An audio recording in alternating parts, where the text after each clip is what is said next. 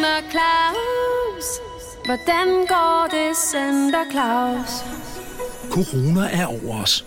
Og her i juletiden rammer det særligt alle de centerjulemænd, som ellers hvert år drysser julestemning over storcentre rundt om i landet. En af dem er Center Claus. Santa Claus arbejder ligesom alle andre danskere hjemmefra, og må derfor tage imod ønsker fra børn over telefon, i stedet for på sin plads nede i centret. Shopaholiken og moren Anne Mette har hele december ringet med ønsker for sin søn Lukas. Og Santa Claus er kommet i gang med de endelige forberedelser til sit store juleshow, der forhåbentlig løber af stablen lille juleaften. Velkommen til 20. december. Ah, ho, ho, ho. Velkommen til alle dejlige julebørn... Nej, nej, det er ikke en god start. Vi tager den igen. Ah, ho, ho, ho. Velkommen alle dejlige børn, og velkommen til mit store juleshow. Ja, det er en god start.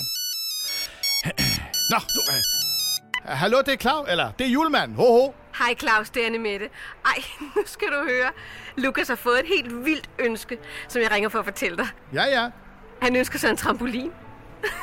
Fordi en af hans venner har fået en i baghaven. Ja, det lyder som et herligt ønske. Ja, en ny dag, nyt ønske. Jeg kan da godt forstå, at Lukas ikke vil føle sig udenfor. Han er helt begejstret for den, og han snakker ikke om andet end den lige nu. Øh. Men jeg synes, det er alt, alt for farligt. Og alle de ulykker, der sker hvert år. Det er også rigtigt, Anne Mette. Man kan jo heller ikke pakke sine børn ind i vat. Ej, det synes jeg heller ikke, jeg gør. Men prøv at tænke på alle de ting, der kunne ske med Lukas. Ja, En trampolin, Claus. Ej, men hvad giver du mig?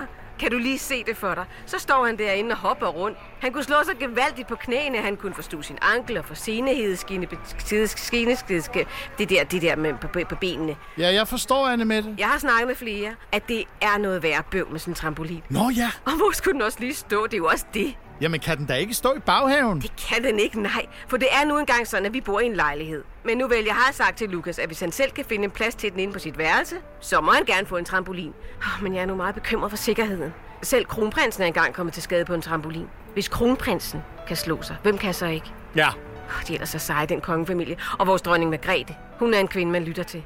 Da hele det her corona begyndte, og alle os danskere, vi farede rundt omkring, det fik hun sat en stopper for. Det kunne vi altså alligevel heller ikke være bekendt. Ja, det kunne vi ikke være bekendt. Det er rigtigt, Anne Mette. Det bliver ikke mig, der skal rydde op derinde. Det må han selv klare.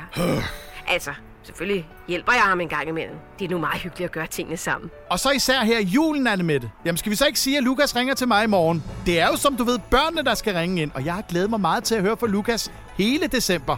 Nå, jeg må altså løbe, Anne Mette. Vi nærmer os mit store juleshow. Altså, hvis regeringen tillader det i centret. Du kan jo lige gå forbi sportsbutikken og se, om de skulle have flere trampoliner på lær. Og kan I så have en rigtig dejlig december. Hvordan skal det nu gå, Center Claus? Får han aldrig at høre fra Lukas selv? Og får han nogensinde svar fra regeringen? Ah, ho, ho, ho. Velkommen alle dejlige børn, og velkommen til mit store juleshow. Ja, det er sgu en god start. Wuhan, det bliver godt. Center Claus, den hjemsendte julemand. Sammen med UNICEF, vi har alle brug for lidt ekstra i år. Lyt til alle afsnit på Radioplay.